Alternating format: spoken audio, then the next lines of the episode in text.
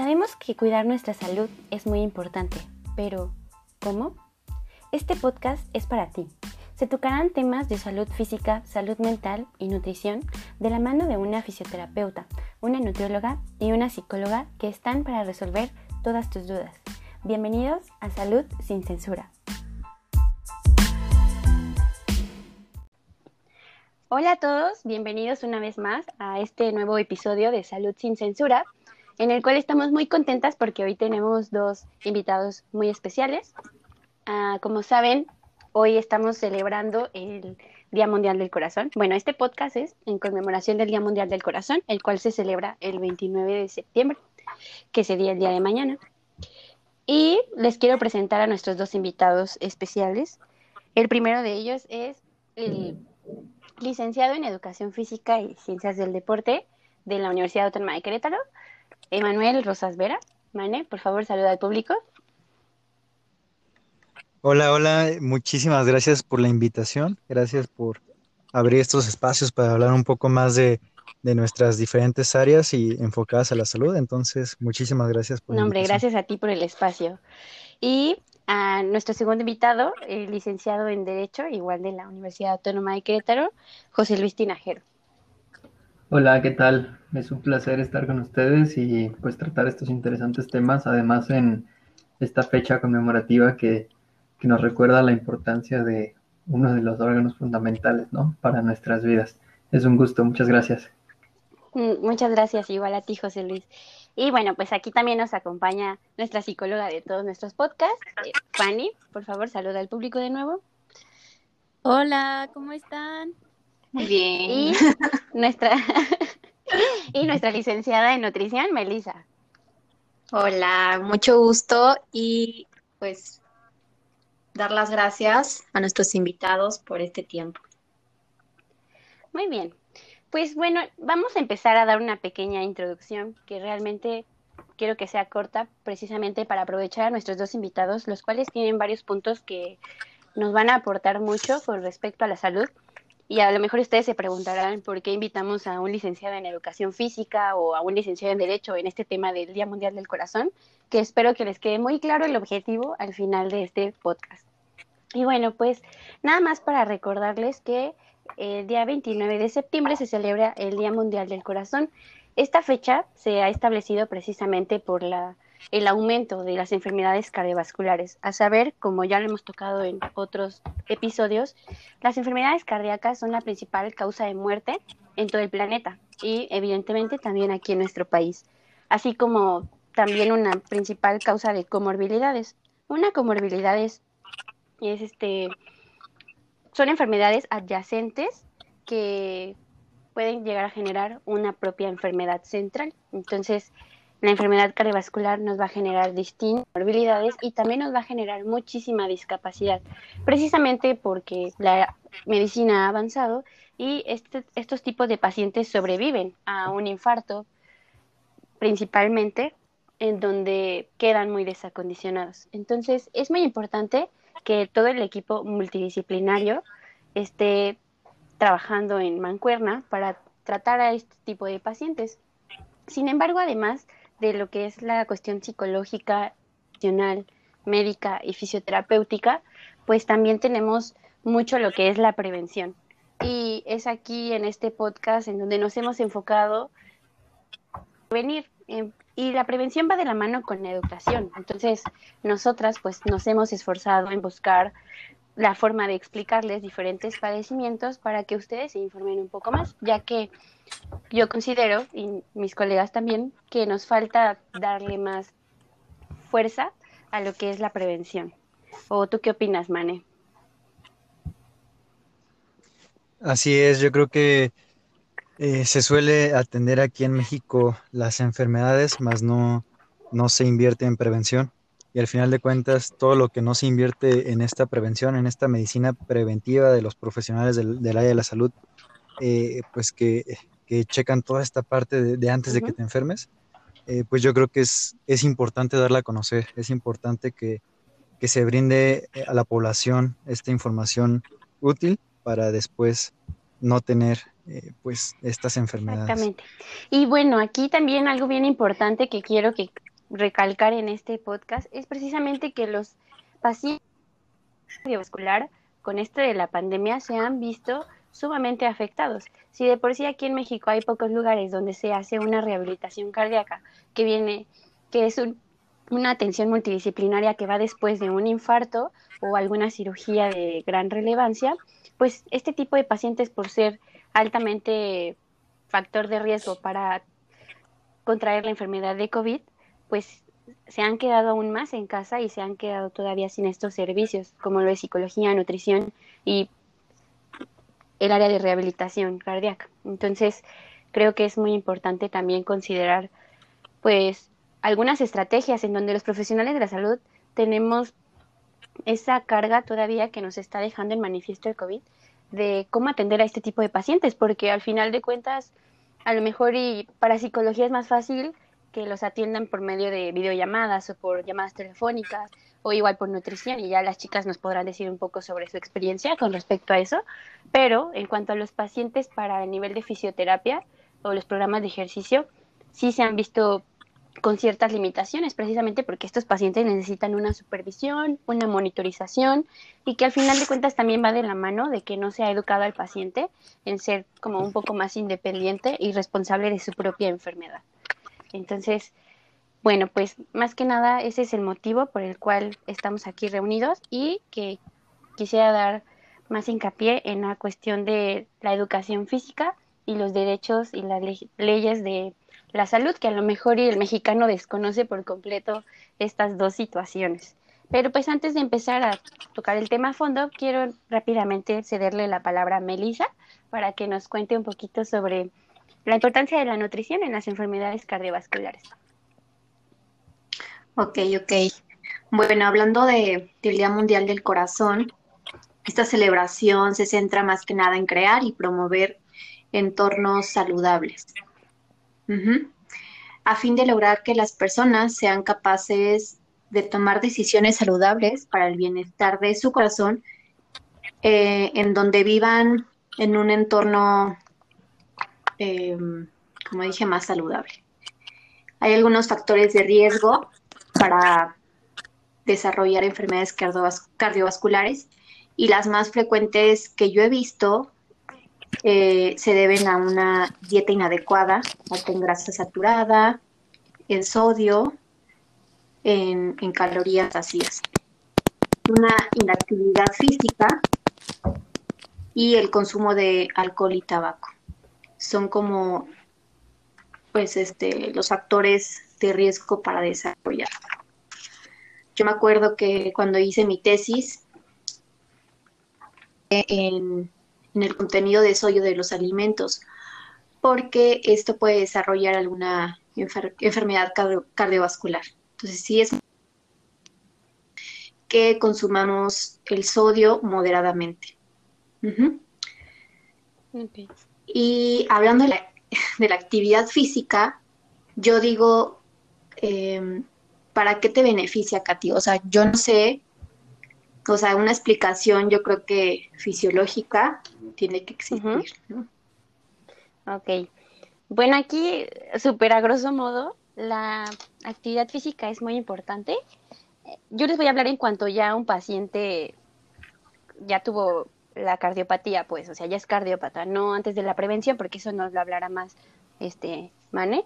Pero con respecto al ejercicio, es muy importante que estos pacientes realicen actividad física y, y no, puedas, no puede ser cualquier persona quien la prescriba, precisamente porque el ejercicio es un medicamento en donde pues debe de cumplir con ciertas características, como lo es la frecuencia, la intensidad, el tipo de ejercicio, el tiempo que va a ser el ejercicio y el volumen, la progresión también. Los beneficios del ejercicio con respecto a estos pacientes, pues es um, generar una nueva... supongamos que tenemos el corazón lesionado, en donde cuando se tapa una de estas arterias, le llega menos oxígeno y menos sangre. Entonces se muere una parte del tejido cardiovascular. Entonces tú al hacer actividad física promueves que se generen nuevas arterias para que se irrigue esa zona, se nutra y el corazón no, no se esfuerce tanto en cada una de las actividades. Es como la primera parte, que en nombre técnico se lo voy a decir nada más por cultura general, se llama angiogénesis. Posteriormente, este, pues también nos va a estimular, nos va a ayudar a regular mucho lo que es el sistema nervioso simpático.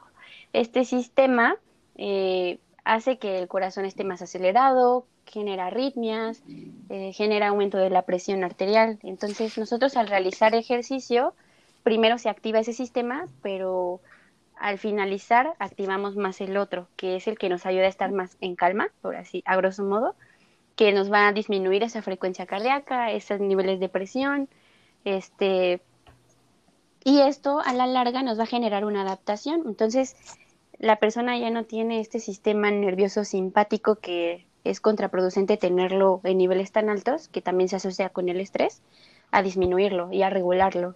Igual también las técnicas de relajación, también eso nos puede llegar a regular el sistema nervioso simpático. Mm. Mm, otra de las cuestiones que hablamos mucho es sobre el oxígeno. Nosotros para funcionar ocupamos oxígeno.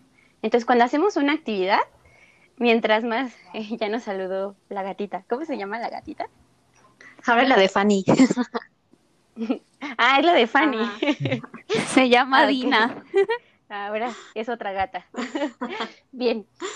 Entonces nosotros al hacer ejercicio igual ocupamos oxígeno, pero este tipo de pacientes metabolizan menos oxígeno mientras hacen una de estas actividades. Entonces cuando uno realiza ejercicio, potencializa ese metabolismo de oxígeno y eso nos ayuda a aumentar la esperanza de vida. Entonces, mm. por cada unidad que metabolicemos más, aumenta nuestra esperanza de vida un 15%, o se reduce un 15%. Tenemos un 15% menos de probabilidades de morir. Mm. Este, ¿qué otra cosa les puedo platicar así a grosso modo? Pues básicamente es eso, o sea, tratar de regular el sistema nervioso simpático, metabolizar mejor el oxígeno y mejorar la irrigación sanguínea en esas tres funciones para pues mejorar la calidad de vida. Al final de cuentas el paciente se va a cansar menos y va a poder hacer sus actividades de forma más normal y, ¿por qué no?, incluirlo en una actividad física segura. Claro, claro. Okay. Bueno, este, y en el aspecto de psicología, ¿en qué ayudaría en las enfermedades cardiovasculares? Bueno, pues más que nada, pues obviamente cuando hablamos pues de enfermedades del corazón, pues sí, sí tiene muchas conexiones con la salud mental. Este, pues muchas veces nosotros podemos llegar a creer que no tiene nada que ver porque pues justamente pues vemos los factores de riesgo, ¿no? Como puede ser este la dieta, el no hacer ejercicio, este fumar, ajá. ajá.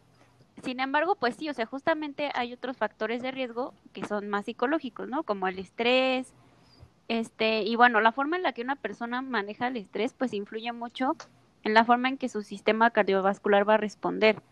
O sea, muchos estudios han demostrado que si el estrés te pone enojado o irritable, también eres más propenso a padecer una enfermedad del corazón o sufrir un ataque al corazón. De hecho, la manera en la que pues una persona responde al estrés puede ser un riesgo mayor para tener problemas del corazón que incluso fumar. Justamente yo ayer, Fanny, perdón por la interrupción, encontré en Twitter un artículo buenísimo de, de que está relacionado el estar como más feliz con respecto a los accidentes cardiovasculares. Igual se los compartimos ahí por Instagram para que lo vean. Es un artículo científico buenísimo que salió ayer que asocian la felicidad con el con como cardioprotector, factor cardioprotector, por así decirlo. Aunque ah. felicidad es una palabra un poco extraña, ¿verdad, José Luis? Amplia y subjetiva. Exacto. Sí, no, pero de hecho sí es es curioso, es interesante. Tú, Katy, mencionabas el sistema simpático y parasimpático y justamente pues sí, sí tiene mucho que ver. O sea, por ejemplo, les, o sea, les voy a contar así como una anécdota rápida. Hoy en la tarde, la verdad no tenía mucho que hacer en el trabajo y pues estaba viendo TikTok. Y en una de esas, este, vi un video de un vato como de terror, pero el video estaba muy feo, o sea, de verdad a mí me causó algo como y me empecé a sentir así, como que empecé a tener como taquicardia. Y ahorita me vino a la mente justamente porque pues muchas veces nosotros este tenemos pues estímulos de, del exterior, ya sea pues como eso, ¿no? Como un video o como que estamos viendo una película de terror o de repente salta alguien y nos espanta y nuestro corazón reacciona. Entonces, si nosotros no tenemos un corazón que esté pues fortalecido, pues sí puede haber por ahí este algún problema, ¿no? Con, con este tipo de emociones tan fuertes. Sí. También, también pues este está relacionado con la depresión.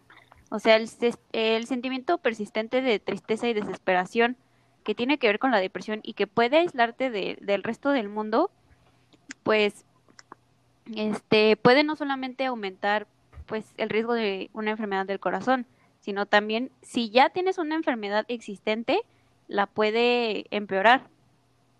O sea, tengo un dato aquí de que aproximadamente un 20% de las personas experimenta un episodio de depresión en su vida.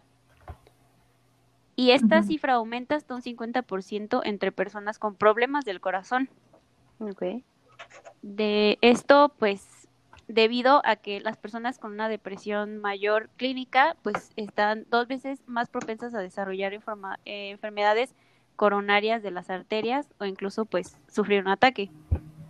Además, las personas, pues, con condiciones del corazón son tres veces más propensas a estar deprimidas en un momento dado que el resto de la población. Y pues las personas felices, como decías de del estudio, este, tienen niveles eh, saludables, ¿no? De, de, cortisol en la sangre y hacen que sean como que menos vulnerables a, a las enfermedades del corazón y otros padecimientos. Ok, pues claro, claro. Pues es muy interesante, realmente son temas muy amplios que nos llevaríamos horas aquí platicando sobre las enfermedades cardiovasculares.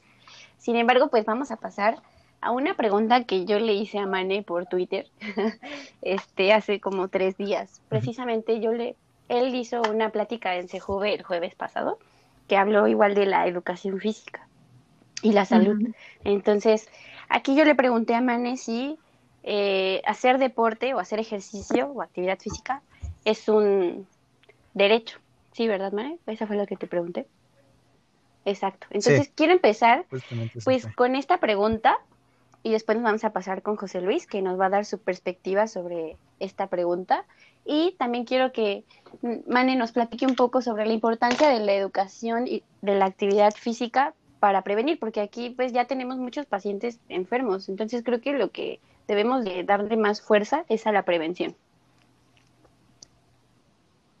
Así es, pues mm, es, es, importante tener en cuenta que cada, cada peso invertido en la prevención, pues va a ser muchos cientos de millones eh, ahorrados en, en, la enfermedad.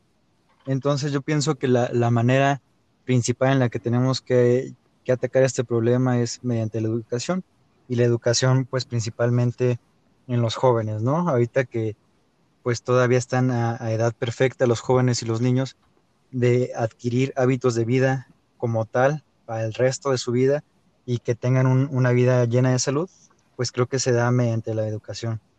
Y es, es curioso que se suele no invertir en educación, sabiendo todos los beneficios, aún así no se invierte en educación. Y tan es el caso que, por ejemplo, educación física, si bien nos va en muchas escuelas, pues solamente es una hora a la semana o a lo mucho dos, ¿no? Y si los niños quieren ir a, clases o entrenamientos en la tarde, pues debe correr por cuenta de los padres. Entonces se vuelve algo elitista, ¿no? Algo, algo privilegiado poder tener eh, una, buena educación física o un, tiempo de, en el que puedas practicar deporte. Entonces, pues yo creo que por ahí tendríamos que ir, saber que, eh, pues como tal, el ejercicio y el deporte nos van a ayudar muchísimo a tener hábitos de vida saludable. Y bueno, pues la actividad física, eh, me gusta mucho decir esta parte porque ya sabemos con datos qué es lo que nos, nos ayuda, ¿no? En, la prevención. por ejemplo, en, mecanismos indirectos, los que tú habías contado, más algunos indirectos, eh, disminuye la presión arterial, eh, disminuye las lipoproteínas en plasma eh, de baja densidad, las concentraciones de triglicéridos y también pues te genera, inhibe la agregación plaquetaria, más todo esto te, agrega como una sensación de, de, placer. Realizar actividad física te genera pues este sentimiento de euforia, ¿no? Por todo, todo lo que pasa internamente en nuestro cuerpo. Eh, entonces en sí, pues es una actividad pues que se tiene que disfrutar y, como tal la educación física pues trata de, es una parte de la educación la cual eh, trabaja precisamente con el cuerpo, ¿no? De potenciar eh, las capacidades, potenciar la, educación por medio del movimiento. Y creo que de esta manera, pues podríamos enseñarle a los niños cuánta actividad física es recomendable que hagan, de qué manera, eh, la higiene en las actividades físicas, pues el calentamiento, la actividad principal, el estiramiento, la vuelta a la calma, todo esto pues se tiene que enseñar en la escuela para que ya cuando ellos sean adultos pues puedan tener este conocimiento y, cuidar su corazón. Ok. Mane, y a ver, aquí es una pregunta, dualidad o no sé cómo llamarlo, pero ¿cuándo compete? ¿Tú, ¿Tú qué opinas? ¿Cuándo le compete a un fisio y cuándo le compete a un licenciado en educación física? Porque creo que, bueno, no sé, pero yo creo suponer que mucha gente se cuestiona esto, sobre, todo en este tipo de contextos. Yo pienso que deberían de, trabajar a la par, pero eh, no sé, es, es muy delgada la línea. Y de hecho sí, sí se siente así como que no es clara ni siquiera hasta en el lugar en donde estudiamos nosotros, como que no hay esa claridad. Yo pienso eh, que nosotros tendríamos que trabajar la parte de la educación eh, en cuanto a, las actividades, ¿no? A, cuanto a lo práctico, cuando no hay como tal una, una dificultad eh, como una, que requiere algo, algún tipo de rehabilitación, yo pienso que es ahí donde están los LEFs. Sí, yo también. Pero no sé tú qué. yo también me lo he preguntado porque, o sea, me ha surgido mucho esta duda precisamente porque yo soy fisio y a mí también me gusta mucho la prevención. Pero entonces yo aquí digo, ok, los fisios entramos cuando hay un, una alteración en la limitación del movimiento o así, pero también está la parte preventiva, entonces ya no sé si me compete a mí o me, le compete a la educación física. Y yo creo que una delgada línea que nos divide es precisamente que a lo mejor y como tú mencionas, yo puedo aportar más como en las cuestiones teóricas mm, de salud. Es que yo sé que también tú lo conoces, pero no sé, no sé dónde se diferencian esa cuestión teórica con respecto a la salud. Pero ya cuando queremos llevar como a la persona a un deporte o integrarlo ya a algo más específico es cuando entra el de educación física. Porque, por ejemplo, yo ya no sé nada de cuestiones de, de que si un paciente, una persona me dice que empieza a prevenirse, va con el nutrólogo, va con el psicólogo, va con el fisio también, empieza su dieta, empieza a hacer ejercicio, pero ya después lo, se quiere integrar como alguna actividad deportiva, pues igual ahí yo creo que ya yo te pasaría la batuta a ti. Sí, es que, por ejemplo, como tal, la educación física se encarga de la parte pedagógica, ¿no? De enseñar a través del movimiento. Eh, se puede enseñar una secuencia, ¿no? Primero tienes que atrapar la pelota, luego tienes que sujetarla fuerte y luego lanzarla. Y de esa manera, pues puedes enseñar eh, cuestiones lógicas, ¿no? Cuestiones de, secuencias matemáticas por, mm, mediante el movimiento. En cuanto al deporte, nosotros nos enfocamos en en resultados y rendimientos nada más. Nosotros queremos eh, que nuestro equipo gane y que gane bien. Entonces, eh, para eso necesitamos llevar, prescribir el ejercicio hacia, enfocado hacia el rendimiento. Nos interesa ganar campeonatos, nos interesa ganar partidos, entonces va por ahí. Y yo pienso que en la parte de la salud, de la promoción de la salud, pues lo podríamos hacer en igual medida un fisio y un LEF. Yo creo que la parte de de la prescripción del ejercicio para que una persona eh, tenga una buena salud, pues nos correspondería a los dos. No, ahí no le veo como gran diferencia porque los dos prescribimos Exacto. ejercicio. Y yo también, bueno, aquí es algo que yo quiero recalcar y espero que la gente nos esté escuchando también esté de acuerdo conmigo, que deberíamos integrar más a los de educación física y ciencias del deporte como oficios. O sea, creo que son dos carreras que tienen que trabajar en conjunto y sobre todo para la prevención porque ambos estudian el movimiento. Entonces, creo que nos falta este darle el valor a esta carrera tan bonita y tan importante y que no se le da su lugar en este país. Mm.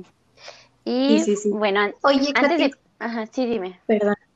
No. Eh, sabemos que aquí en la educación en México, en el aspecto de, del deporte, o sea, yo me acuerdo cuando iba en la primaria o en la secundaria, era como algo tedioso, ¿no? O sea, nos, nos damos con esa finta de que el ejercicio es que, pues, que, que es aburrido, que es algo, no sé, o sea, yo me acuerdo que no me gustaba, o sea, volaba las clases para no entrar a voleibol o.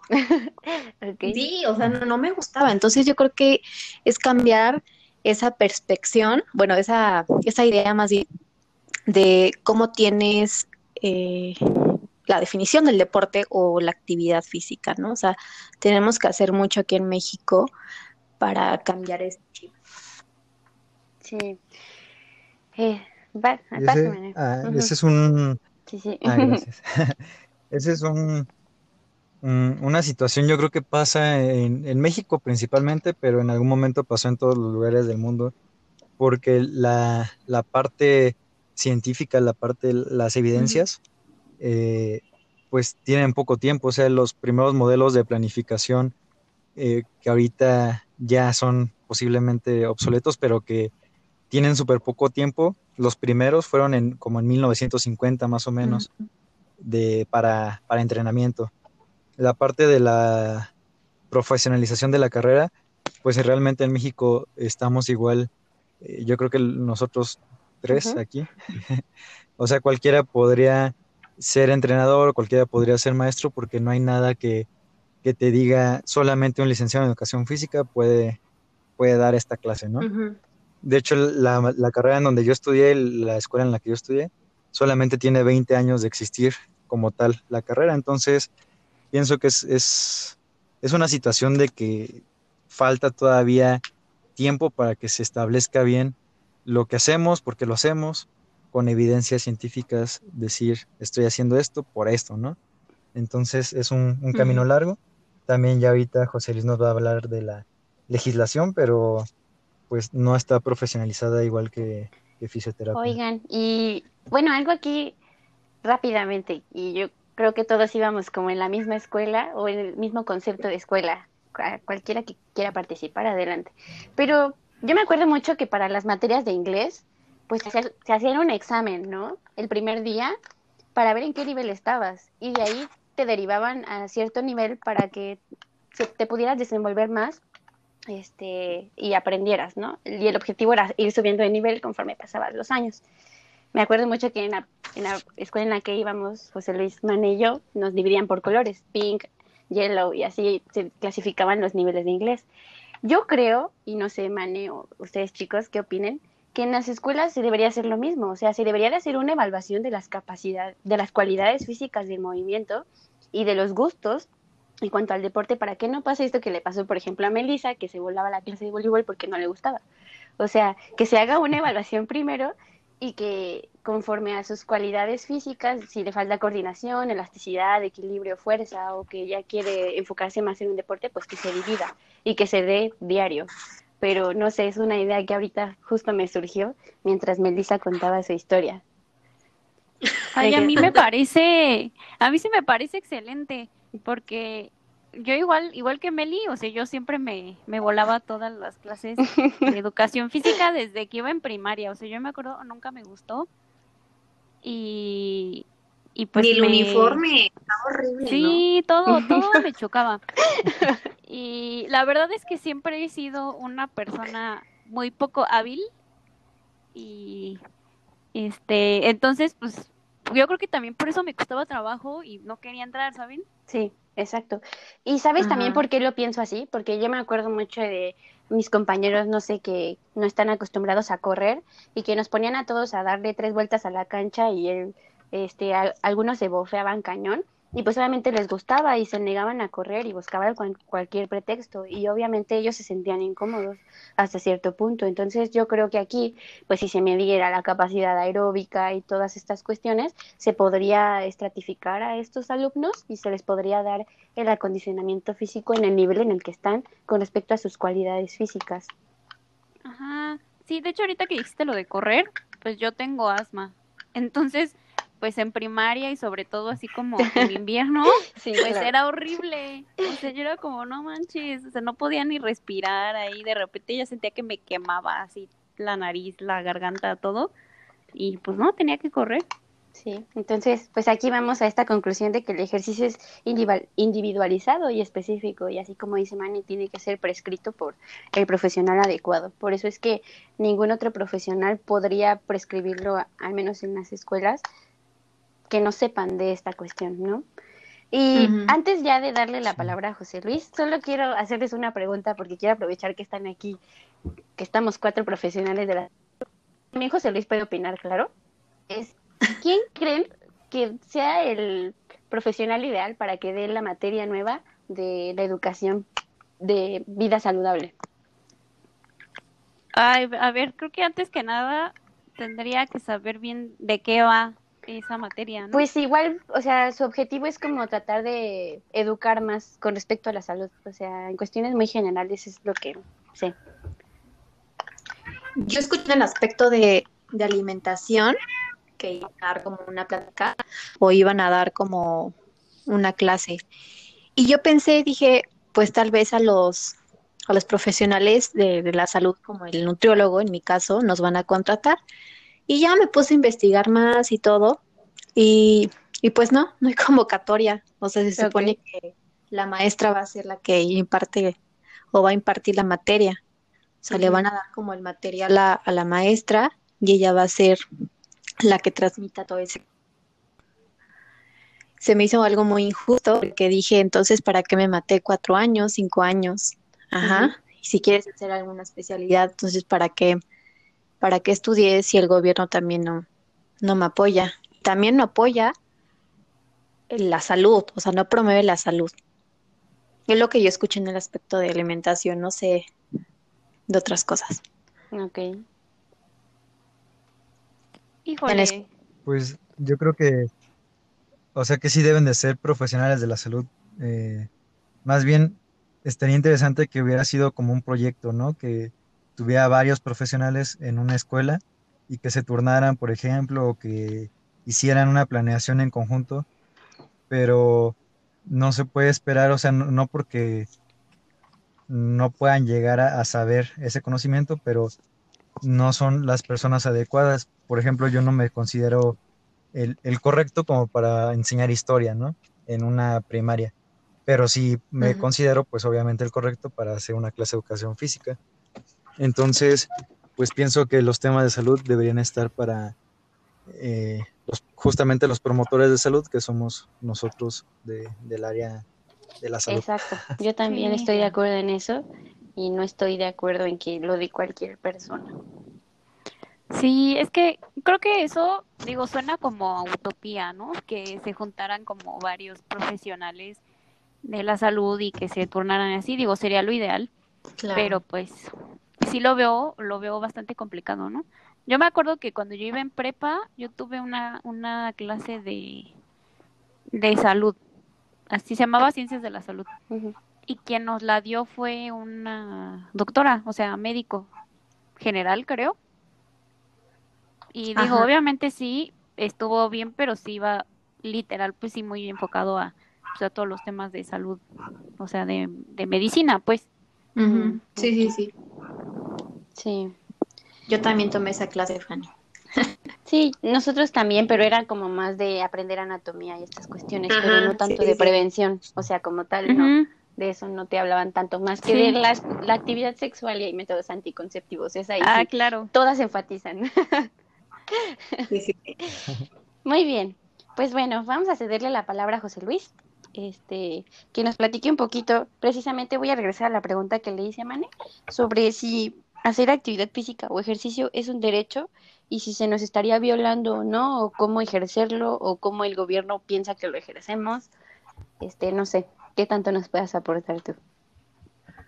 Muchas gracias. Pues no, no crean que no, que no estoy atento al, al, diálogo. Lo que pasa es que no tengo tanto que decir sobre esas áreas porque, bueno, pues como ustedes saben, no es, no son de mi expertise, no son de mi experiencia, pero Ahorita te preguntamos, no te apures. ¿eh? También.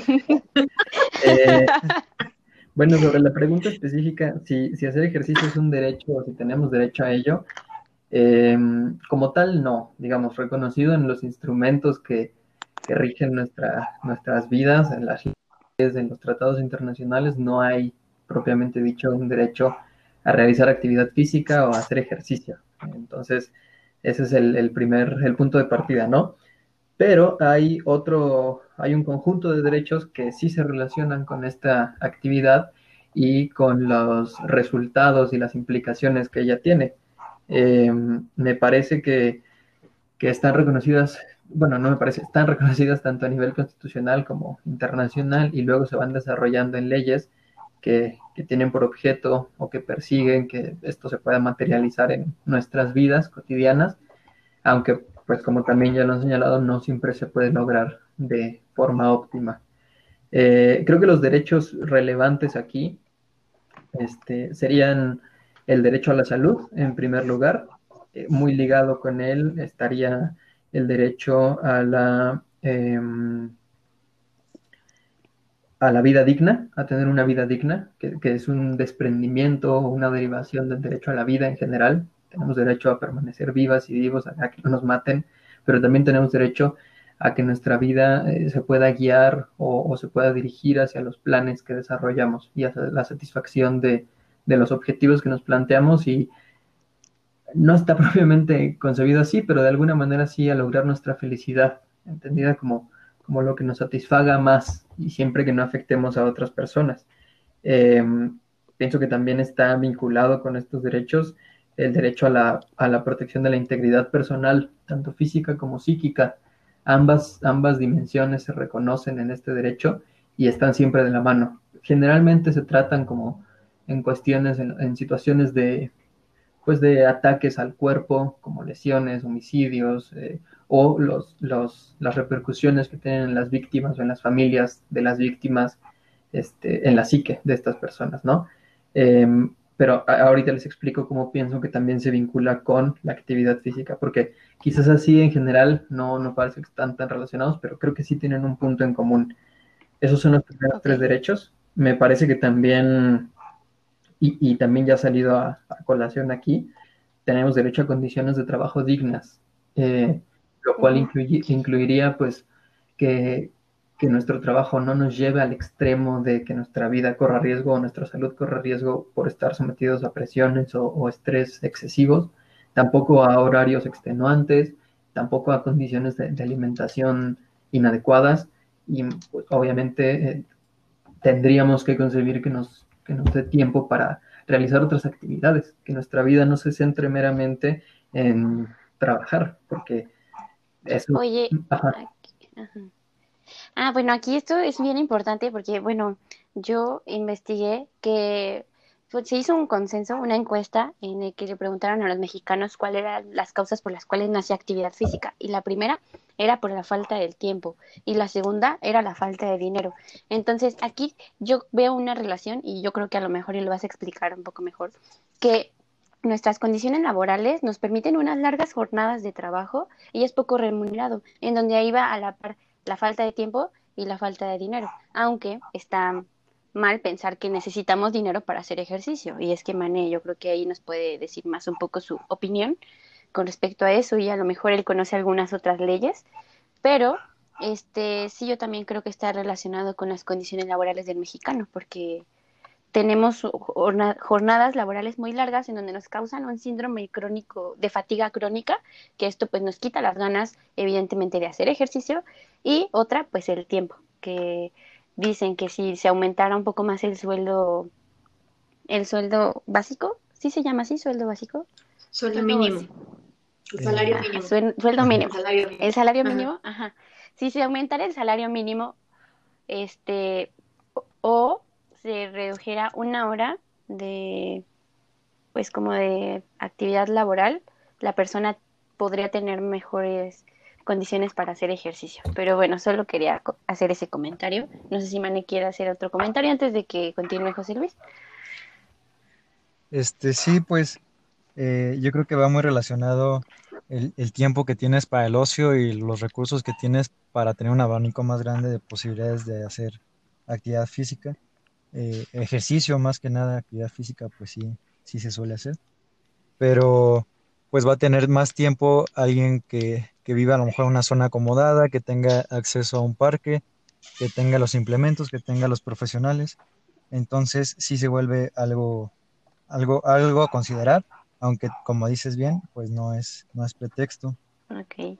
Y también algo muy interesante, eh, por ahí yo creo que José Luis también lo, lo conoce, del artículo 4, tiene muy poquito tiempo que, hubo una reforma en la cual se metió eh, como tal, pues la promoción, digo, la cultura física y el deporte, y dice que toda persona tiene derecho a la cultura física y a la práctica del deporte y corresponde al Estado su promoción, fomento y estímulo conforme a las leyes en la materia. Y, y pues le corresponde coordinar esta ley a la, a la ley de cultura física y deporte, pero este, no sé si nos pueda explicar un poquito eh, más de- del artículo cuarto o, o si, no sé, si sepa algo José Luis de ese artículo. Eh, pues fíjate que, que sí está, como decía, están muy relacionados todos los derechos, son, son una gama que siempre está en, constante comunicación, por así decirlo, y muchas veces si nos afectan uno, nos afectan otro conjunto, ¿no? Em, no solamente la Constitución reconoce este derecho o estos derechos que ya he mencionado, los reconoce la Convención Americana sobre Derechos Humanos, eh, que es un, instrumento vinculante, obligatorio en, en nuestro país. La Declaración Universal de los Derechos Humanos es, digamos, un poco más lo que se conoce como, como derecho suave, no, no es tan vinculante, no tiene la misma fuerza, pero sí también reconoce el derecho a descansar, a que tengamos horas de em, que podamos destinar a otras actividades, al disfrutar nuestro tiempo libre y ello va muy, muy relacionado con que la limitación de la duración del trabajo esté pues eh, limitada.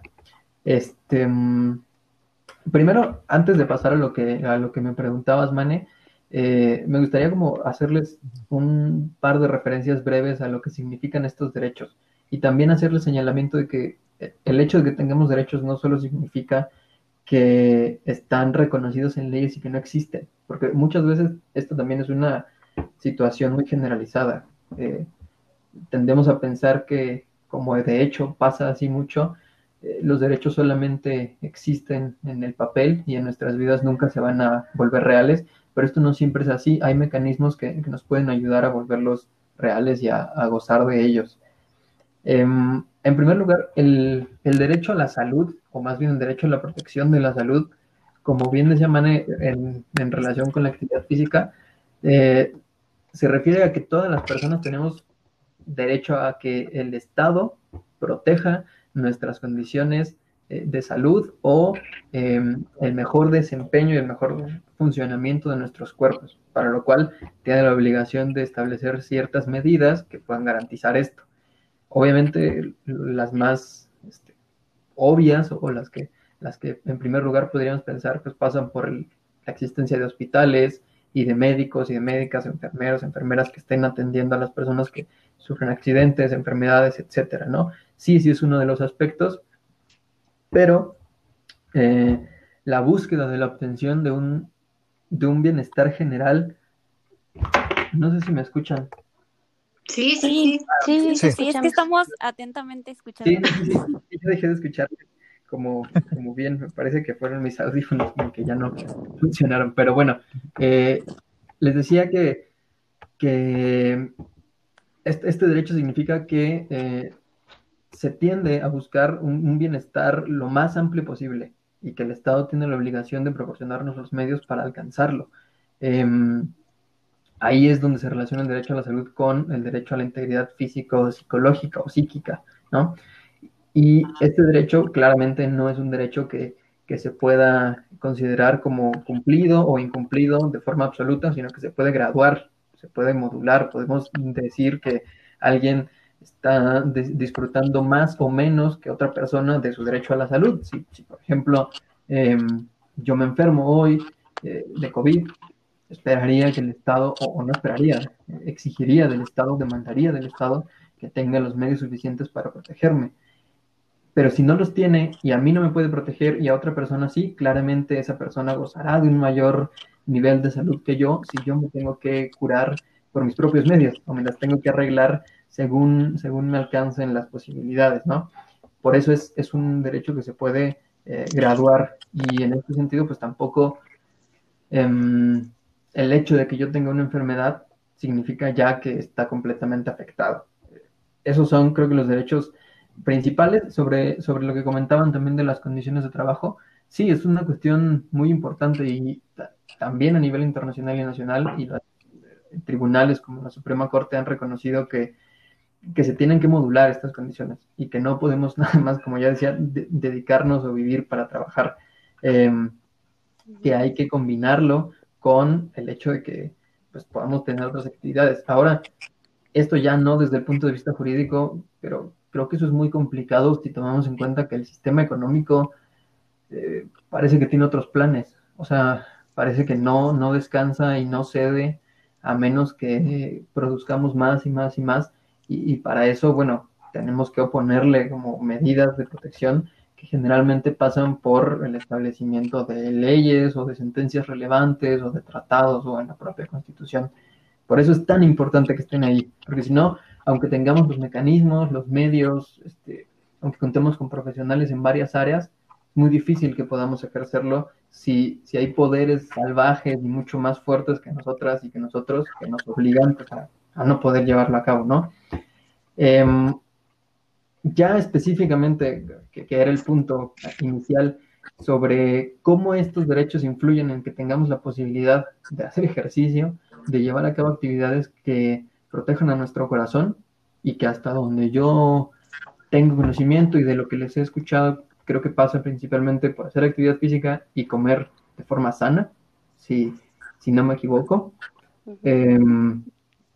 ahí pienso que la medida fundamental o el derecho fundamental es, ya decía, la salud, que, se nos permita eh, gozar de este tiempo libre y gozar de instituciones y de medidas que lo garanticen. Y como Mane también ya había comentado y e hizo referencia a la ley de cultura física, eh, lo que se busca con estas, con estas legislaciones es que se implementen ciertos programas, ciertas políticas públicas que hagan que la gente, ok, primero, ya con el derecho al trabajo más o menos acotado, más o menos dignificado, tenga cierto tiempo libre, bueno, que segundo, lo encamine a poder realizar una actividad que le, le retribuya en cuestiones de salud. Eh, y la segunda parte, la que tiene que ver con la alimentación adecuada, es un derecho también, pero es un derecho, digamos, no directo, tampoco está reconocido como tal, sino que se deriva, igual que el derecho a hacer ejercicio, de otros derechos. Y para eso hay medidas como el reciente etiquetado, que me parece una medida legislativa útil para proteger la salud, que, nos señala cuando algún producto tiene exceso de grasas saturadas, de azúcares o de sustancias que pueden resultar nocivas para que seamos entonces conscientes de si los comemos o no los comemos. Em, eso por una parte. También hay un establecimiento de impuestos a los alimentos que son que son no básicos y que además tienen alta densidad calórica. Si ustedes recuerdan, hace poco fue muy popular, o salió en las noticias o en, internet, que en Oaxaca se iba a, limitar la venta de estos productos de, refrescos, de golosinas, a menores, fritas, a los niños y a las niñas.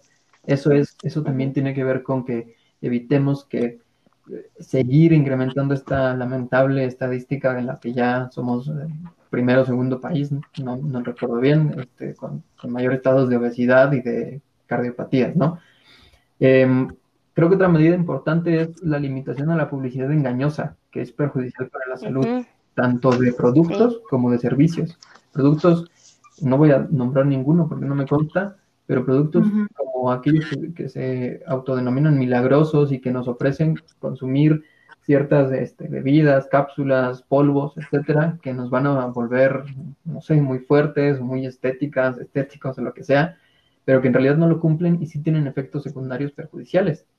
Ahí también, también hay una cierta limitación e igual a las personas que nos ofrecen eh, un servicio, como ven, yo te pongo tal cosa, te inyecto tal cosa, te hago tal masaje, te, te, muevo tal parte del cuerpo y con esto vas a estar increíble. Eh, y resulta que no. Y como ya les señalaba, eh, pues esto no solamente significa que uno, uno como persona tiene, tiene esas legislaciones y ya están y, funcionan solas. En realidad no, porque cabría preguntarse también, bueno, ya está la ley, está muy linda, está la constitución y todo, pero ¿qué hago si en mi escuela eh, siguen vendiendo golosinas? ¿Qué hago si em, alguien me vendió un producto que me dijo que ibas a bajar 40 kilos en una semana y no pasó nada y de pronto me siento muy mal y no sé qué me está pasando? ¿Cómo me puedo defender de eso? Eh, yo pienso que ahí entra eh, una cuestión que, que se denomina derecho de daños y que tiene que ver con con que las personas nos hagamos responsables de efectivamente los daños que le causamos a otras personas. Si estos productos o servicios con publicidad engañosa o incluso eh, servicios brindados por profesionales de la salud, médicas, médicos, fisioterapeutas, este, entrenadoras, eh, nutriólogas, etcétera, también están regulados y también tienen ciertos límites y ciertas pautas que tienen que seguir y con las que tienen que cumplir. Si te apartas de los protocolos reconocidos por eh, las autoridades de tu disciplina, que por ejemplo yo no conozco tanto de, quién rige a la, a la nutrición, pero sé que la FDA sí está, en Estados Unidos sí establece qué, medicamentos son seguros, cuáles no, que em, la Asociación Americana de Psicología sí tiene un, un manual, o varios manuales, varios DSM, que sí te dicen un catálogo de ciertos eh, trastornos, etcétera, del cual, ok, puedes apartarte con, un pequeño eh, margen, pero no tanto al grado de que afectes a las personas, porque entonces eres responsable de esos daños, tienes que pagar por esos daños y no solamente dinero, reparar, lograr que la persona recupere el, el estado de vida o el estado de salud en el que se encontraba y que perdió gracias a tu mal actuar Em, para eso hay juicios específicos que no voy a tocar ahora porque además ya hablé un montón. Este, no, pues Que nos permiten, eh, pues a eso, ¿no? Me interesa. Eh, ya, igual un día, un día o en el en Instagram también podemos hacer un, un, catálogo de cómo funciona esto, si a alguien le interesa. Este, y ahí surge el derecho a la reparación. Sí, que ya me afectaste la salud, a que ya me afectaste la integridad física y psíquica, y ahora qué hago? Y estas afectaciones me centré ahora en actos, pero también pueden derivar de omisiones, de que si yo pago, por ejemplo, a una escuela que me garantiza o me ofrece que le va a dar eh, alimentación sana a mis hijas o hijos, y no cumple y se enferman y podemos encontrar, rastrear la causa hasta la mala alimentación, ahí también hay una, hay una afectación, ahí también hay un daño y también hay una obligación de parte de quien afectó y un derecho de quien fue afectada a que se le repare ese daño. Em, y ya por último, para no, seguir más monologueando, eh, lo que comentaban de la educación también es fundamental. Al menos hasta ahora yo no tengo conocimiento de que la Corte se haya la Corte mexicana se haya pronunciado sobre la educación eh, en actividad física o la educación para la salud específicamente, como sí lo ha hecho sobre el derecho a la salud o el derecho a alimentación sana. Pero sí se ha pronunciado sobre los estándares que debe satisfacer la educación, que sea incluyente, que proteja los derechos humanos, que, que, que tienda hacia el reconocimiento de la dignidad de todas las personas, etcétera. Y yo pienso que de ahí sí podemos derivar, sí podemos encontrar eh, fundamento para exigir que la educación no solamente nos enseñe a, ser buenas o buenos técnicos que puedan después convertirse en buenos obreros o, satisfacer las exigencias de la industria en la que nos introduzcamos, sino que también em, nos enseñe cómo perseguir nuestros fines de vida y cómo, como, fundamento o como eh, requisito previo básico nos enseñe también a mantenernos sanas y sanos. Entonces, no sé, no sé si pronto pasará algo, tal vez sería una buena idea que alguien promueva amparos contra, contra algunas de estas leyes o contra algunas de estas prácticas para que se puedan ir delineando, delimitando y especificando de forma que se reconozca explícitamente la obligación de, de, las escuelas y de los centros que brindan servicios educativos para también enseñar cómo hacer ejercicio, cómo modularlo, como decían, separarnos en categorías, lo que sea necesario, cómo comer bien, por qué es importante descansar bien, etcétera, y de esa manera no solamente nuestros corazones, sino nuestros cuerpos estén y nuestras mentes estén pues lo más eh, sanos posibles. Ese sería así como muy rápido y muy, muy de forma superficial el panorama general que al menos ahora les podría compartir de cómo es que desde lo jurídico, desde el derecho, se concibe a la protección de la salud y, los mecanismos y las herramientas con las que contamos para, pues para garantizar que no sea, si, si no se logra al menos eh, llevar a cabo de forma ideal, no se afecte tan severamente como actualmente en muchos espacios ocurre. Sí, yo a veces me pongo a pensar eh, todas las campañas que hoy en día hay, ¿no? O sea, como la, de, la del DIF o la de Checa, te mueve, muévete y mídete, la del DIF, o sea, muchísimas campañas. Y digo, esto del etiquetado o esto de, de, de las clases en las escuelas va a funcionar, o sea, ahora sí va a funcionar o vamos a seguir igual. O sea, a veces soy como muy, no, no soy nada optimista, te lo juro, pero pues de algo se empieza, yo creo.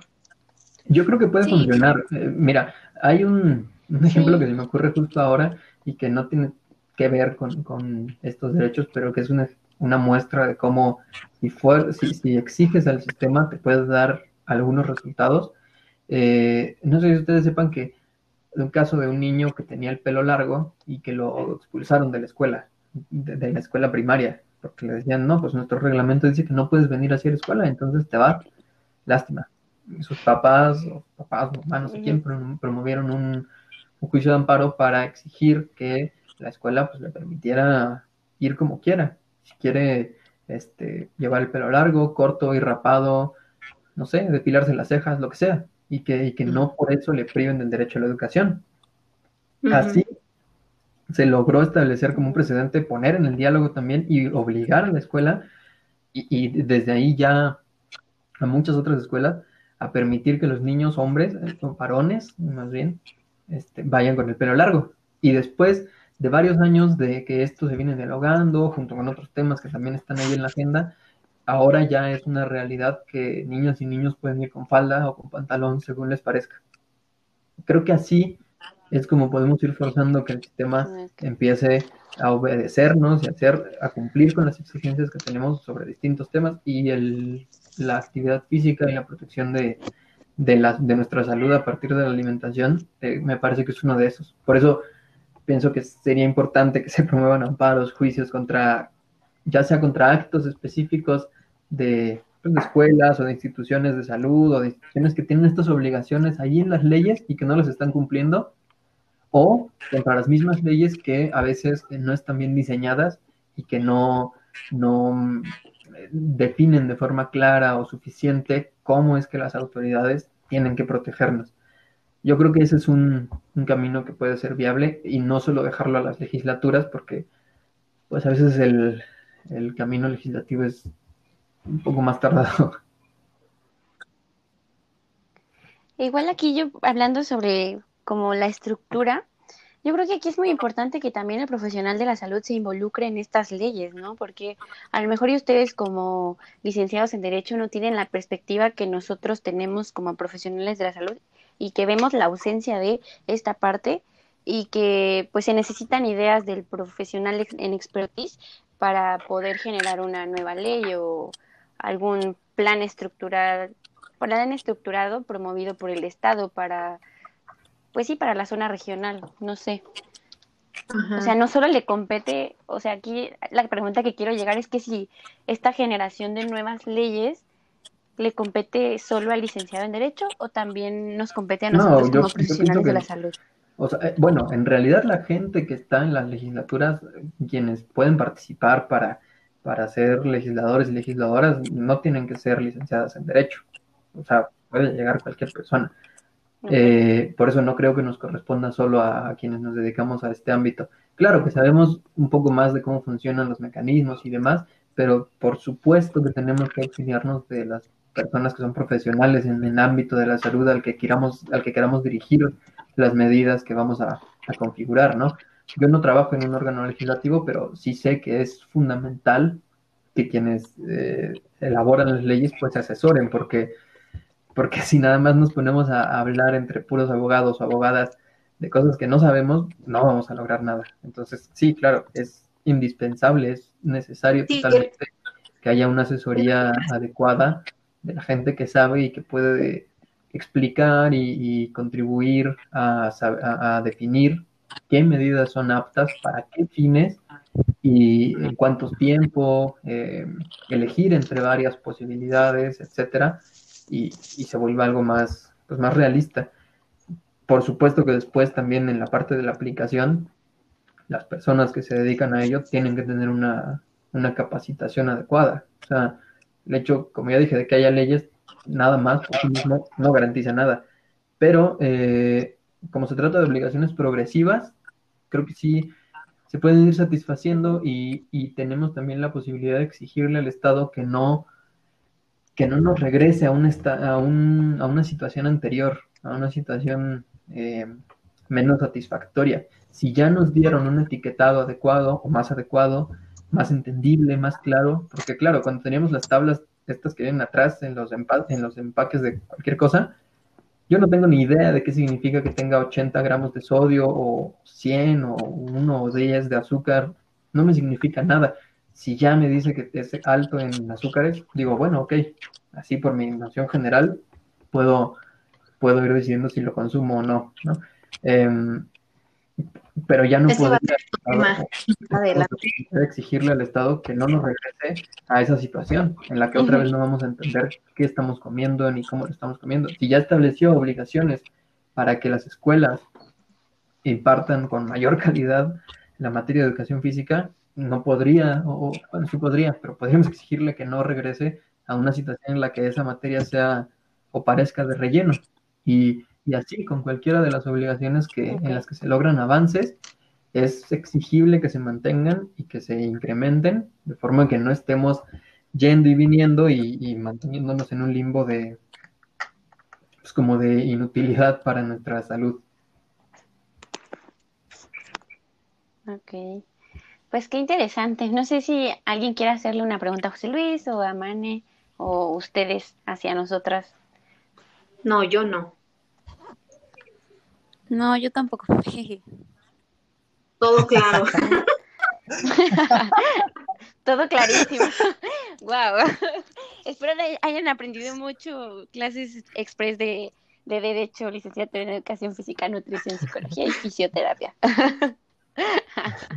no, bueno, este, Nana, igual tú no quieres decir nada más, sino ya para yo concluir. No, pues nada más. Ahorita también, o sea, se me hace muy interesante todo lo que dicen, está súper claro y yo creo que es, es importante que nos involucremos porque si lo vemos como algo lejano, al final de cuentas no va a haber ningún cambio.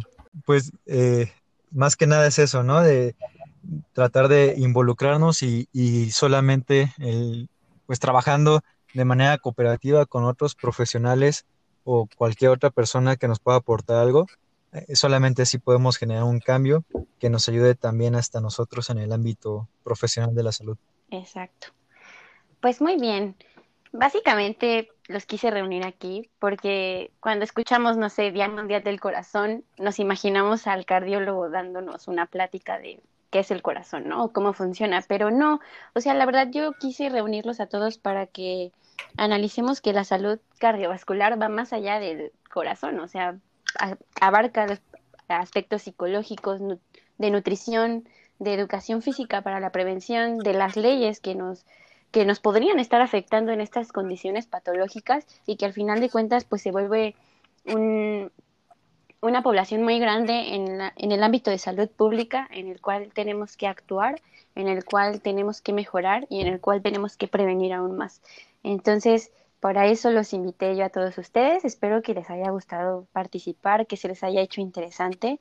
Gracias por estar, por invertir su tiempo. Sé que es algo noche, pero pues igual están las puertas abiertas.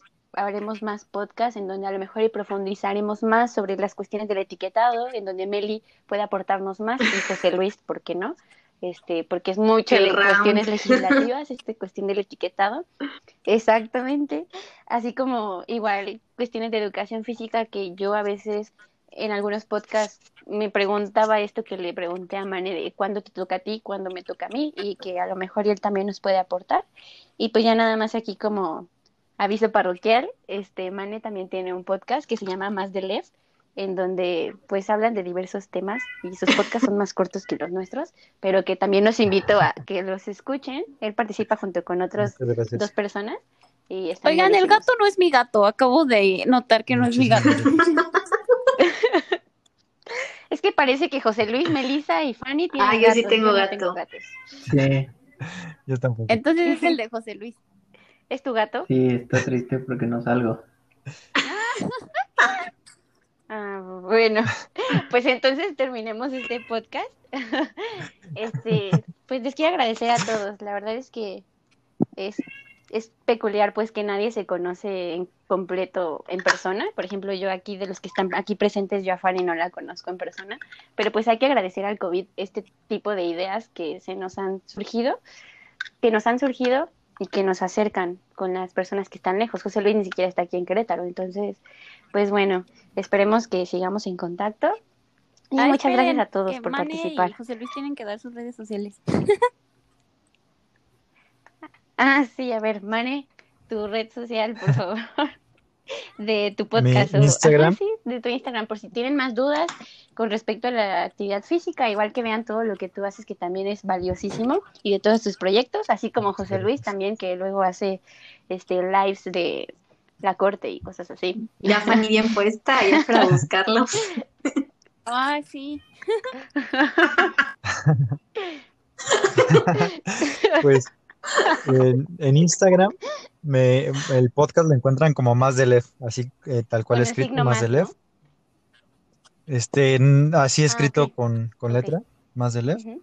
En Spotify igual, ahí sí le pueden poner el más con sí, eh, signo. Y mis redes sociales personales son Emanuel RB, así me encuentran en, en Twitter, Instagram y Facebook. Emanuel con una M y RB. De Rosas Vera. Perfecto, muchas Pues, gracias, Mane. Primero ¿Tú, quiero agradecerles nuevamente por, por haberme invitado, ha sido bastante interesante. Y, y sí, con gusto yo eh, participo nuevamente cuando haya otra oportunidad. Espero este, poder informarme también más al respecto, porque pues, es un ámbito que siempre está cambiante. Y eh, igual, no quería quedarme con este comentario, eh, me faltó señalar también un poco que es, es importante hacer énfasis en, en que exijamos al, al Estado siempre que cumpla con sus obligaciones. Y si podemos ir a las leyes, por ejemplo, a la ley de cultura física que nos mencionó Mane, y, e identificar la obligación específica de generar o crear espacios para que podamos hacer deporte, hay que llevarla a los tribunales, hay que hacerla real para que no, no solamente se quede ahí en el papel. Y de pronto ya eh, estos derechos se transforman en, en canchas específicas, en, campos para jugar, en jardines, en espacios para trotar, etcétera, en gimnasios al aire libre, se vuelven reales, no, no podemos acceder a ellos. Entonces, eh, pues eso, es, una invitación y, y, como un recordatorio de la importancia de que siempre estemos exigiendo que se cumplan nuestros derechos y también informándonos de cuáles son, buscando en varias fuentes eh, que, cómo podemos acceder a ellos. Eh, como bien ya mencionaron, sí, de pronto aparecemos en, o aparezco, mi, mis compañeras y compañeros también en algunos eventos de la Suprema Corte y, y ahí siempre buscamos eh, difundir de, forma sencilla, clara, cómo se pueden proteger varios de estos derechos, qué, hay, qué avances hay, qué retos hay todavía en todos estos ámbitos. Entonces, pues si, si les interesa, estoy a su disposición en Twitter Eh, mi Twitter es arroba JLA Tinajero, de José Luis Antonio Tinajero. Ahí me pueden encontrar, síganme y, y ya, estoy siempre a sus órdenes. Muchas, muchas gracias por haberme invitado. Eh, ha sido un verdadero gusto. Bueno, pues Gracias. gracias a todos. Este, no a ustedes, chicos. Y pues nada, más que antes de concluir este podcast, recordarles que la salud cardiovascular es muy importante. No solo va con el aspecto de educación física, ni nutricional, ni mental, que es la base de este podcast, sino también va no- de la mano de otras carreras. La salud es integral y no solo del aspecto sanitario, sino también del aspecto legislativo y de muchas otras carreras que a lo mejor y no hemos tocado, pero por ejemplo de mercadotecnia y así de otros licenciados comunicólogos, que todos a la par somos humanos y somos seres sociales y eso es lo que nos conforma. Y pues nada, muchas gracias por este espacio, que tengan una bonita noche y los esperamos para más podcasts. Sí, Muchas gracias. Adiós, a dormir. Adiós, gracias. Descansen, bye. Gracias.